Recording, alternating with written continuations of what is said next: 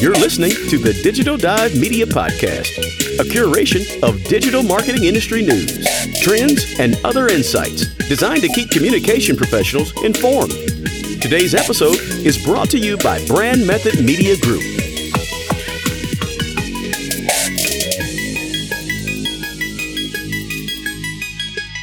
Welcome to another episode of Digital Dive Media Podcast. I'm your host, Kelly Kelly, founder and CEO of Brand Method Media Group, which this show is sponsored by. Today, we're speaking with Cross Palalas. He is the VP of Strategic Optimization of Secret Sauce Media. Secret Sauce Media is a digital agency founded by Mr. Beast and Kwebbelkop, designed specifically for content creators. Welcome to the show, Cross. Thank you for having me. I'm excited to be here today.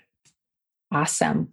So let's get a, a, little bit of background information. Let's talk about your background career wise, and then, of course, a company overview.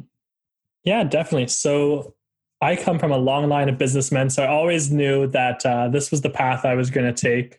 My mom's side had import export businesses and dealerships, and my dad's side was very high up in um, telecommunication businesses. So high school came around. I took every business class available to me, and I fell in love with marketing right away started freelancing uh, just to start taking small businesses into the digital world of social media and then went to college for marketing. And since then uh, i've worked for accenture working on developing top uh, digital strategies for agencies and their clients. And then now i work at as you said secret sauce media as the vp at just uh, 22 which has been amazing Wow. And uh, it's nice having young founders like Mr. Beast and Kwebbelkop themselves to work for as well. And what do you think it was that drew you to marketing? What it was is the mixture of creativity and analytics and being able to merge the two worlds together. Because I've always found that I like both, and most jobs are either you know in business if you want to go the accounting route like it's just analytics just numbers all day no creative or you can go into other parts where it's just creativity like design and stuff but marketing kind of married the two together for me. It's perfect. Yeah i remember when i was wrapping up college many moons ago so long before digital i didn't take a marketing course to my final semester like i was and i it was like a light bulb went off and i was like oh my god this is what i want to do for the rest of my life and I was on my way out. And, you know, from that point, I just had to kind of piece it together and just be proactive about finding programs or certifications. And then when digital came along, it was that combination of creativity and analytics and bringing those two together that was like sealed the deal for me. Like I was ecstatic when digital came along. yeah, the creativity part of it and then being able to measure was definitely a draw for me. Now, for your company, have you all had to do any sort of pivot in light of COVID 19, or is it just business as usual? Yeah, so I was in a unique position that I was still at Accenture when I started the shift, and then I went into Secret Sauce. So with Accenture, it was a big pivot. We had an office of a couple hundred people. I think we had upwards of 250 at the time. And we went in wow. one day and they were like, okay, we're sending everyone home. We have to figure out the systems and stuff. But by end of the day, you guys will all be at home. Uh, and it was massive, you know, tech issues, all that fun stuff. I feel bad for the tech team during those few weeks. And then I started Secret Sauce, and we're entirely built for work from home. It's all remote work. Part of my team is in Europe, part of my team's in the States. I'm in Canada. So it was really nice, very smooth, unlike uh, the original transition. Has Secret Sauce had to do any pivoting specifically in terms of how they market the company? Are you guys having to change anything, or was that all just kind of natural how you guys were already marketing anyway? Yeah, so that was very natural for us. It was already like that. What was really awesome though is so instead of being an agency that's geared towards brands and businesses, is we're an agency that's geared towards the creators. And mm. it was a big, big time come COVID for all the creators because there was a lot more eyeballs, a lot more people on each and every platform. And so it was really, really a busy time, whereas a lot of most agencies were kind of slowing down. Mm-hmm. What do you think, kind of looking forward in an 18 to 24 month time frame? How do you think everything is going to change how we market? Period. Like it, just overall, how do you think it's going to be different going forward? Definitely. So I think a big thing is people are noticing how to use influencer marketing right now. Uh, mm-hmm. Before the idea was, okay, let's pay a couple million dollars, we'll get the top celebrity, we'll get them on TV with it. And uh, with Shift right now, a lot of people are noticing how you can utilize those smaller and more micro sized influencers who have their platforms of dedicated audiences. And it's been really interesting to see how consumers have really geared their eyes towards that. You can even see a lot of creators developing their own brands outside of, you know, just being selling oh, merch yeah. and yeah. selling, you know, whole lifestyles. If we look at Joey Graceffa, his brand now, he's got entire clothing brands that aren't just Joey Graceffa merch, it's his own business. Amazing. Yeah. I think that's incredible and, and it's very inspiring to watch, uh, especially in the influencer space, how comedians and actors and actors they're doing these short skit things and they have been for a while but because we're just so glued to our phones and we're not going to much in person we're developing our favorites in that way right? So i have about four comedians that i check their instagram every single day to get my little 60 seconds of a laugh and a few of them are taking it a step further and just developing their own vehicle to be a brand themselves. And it's so inspirational and i think it's a testament to the power of digital. Really no matter what you do you can leverage that audience and that attention into something and you know there's something to be said for that.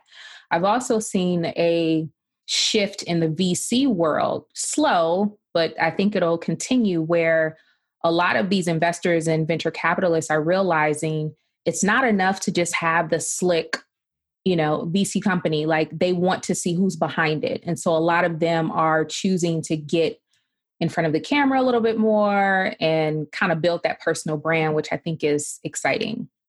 And i think everybody's really starting to make that shift now even myself for the longest time like i even had my own agency that i had started in college. And uh, i finally put that to rest recently just uh, most of my clients being very small businesses and not having the budget right now mm-hmm. but i've taken a look at all the creators i've been working with. I was like you know what? I need to do, become not just a brand create. business but be my own creator. So i was yeah. like you know what? Start public content. Let's make cross a thing rather than just my businesses. There's a lot of leverage there and there's a lot of opportunity there. And when you look at what takes off, even in the YouTube world, ASMR and study with me, people that just set their cameras up and turn it on and they do their homework for six hours. Like these are their own influencer in their own right. And to me, although it's not necessarily interesting to me, I do recognize that there is something for everyone. So a lot of people are hesitant to put their personal brand for because they're like, well, who wants to know about me? I'm boring. Or like, you know, what's the big deal? And I'm like, listen, it's something for everybody. If you take a quick look on YouTube and Instagram, there is something for everyone.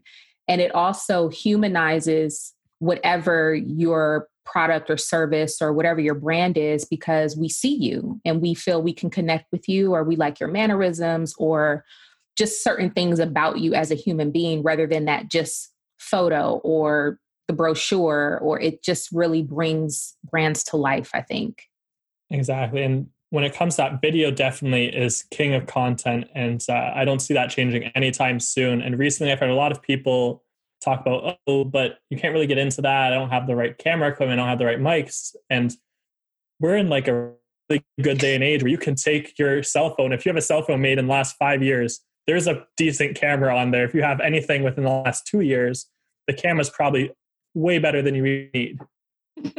I was telling my husband I, I watched, you know, the Housewives franchise, and you can see on their interviews, it's not high quality cameras. It's sometimes their phone, it's sometimes them having to do their setups at home just to comply with COVID.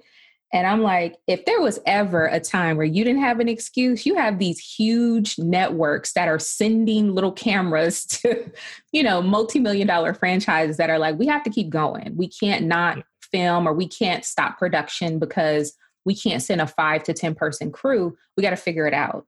And that kind of levels it for the rest of us. It's like all the the fear of like it not being good enough for quality, that's out the window. Turn the camera on. and say your message. Exactly. Now, what's coming up next for you and Secret Sauce or any of your own personal projects? What's coming down the pipeline? Yeah, so with Secret Sauce, the company just launched back in January. So we're getting ready for a very big public launch come this January, which is going to be really exciting. So getting all branding, all the site really, really finally tweaked in now so that it's ready for everyone to see.